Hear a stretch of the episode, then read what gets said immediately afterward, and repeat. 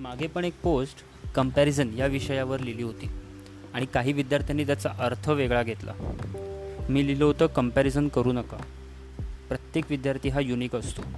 पण यात कंपॅरिझनचे दोन प्रकार असतात. एक पॉझिटिव्ह कंपॅरिझन आणि एक नेगेटिव्ह कंपॅरिझन आपण त्या कम्पॅरिझनकडे कसे बघतो यावर डिपेंड करतं. कंपॅरिझन चांगल्यासाठी होत असेल तर हरकत काय? पण आपल्याला हरकत असते की ते कंपॅरिझन होतच काय? त्याला येतं तुला नाही. हे कंपॅरिझन हे कंपॅरिझन नाही. याला टोचणं म्हणतात. त्याला जे येतं ते तुला पण यायला हवं. ही जबरदस्तीची अपेक्षा झाली. त्याला येतं आहे म्हणून मला यायला पाहिजे असा नियम नको. पण ती गोष्ट मला शिकून घेतली पाहिजे हा पॉझिटिव्ह अप्रोच असू शकतो.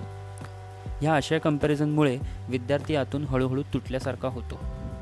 दुसऱ्याला काय वाटतं? हे पूर्ण करण्यात तो इतका वेळ घालवतो की स्वतःच्या आवडीकडे स्वतःचं लक्षच नाही देत. कंपॅरिझनला पॉझिटिव्हली घ्यायला शिका.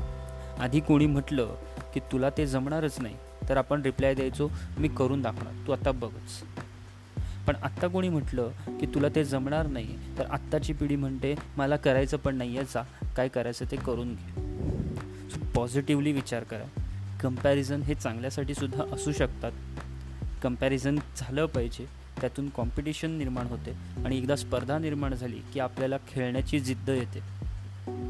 ह्या विषयावरती विचार करा. धन्यवाद.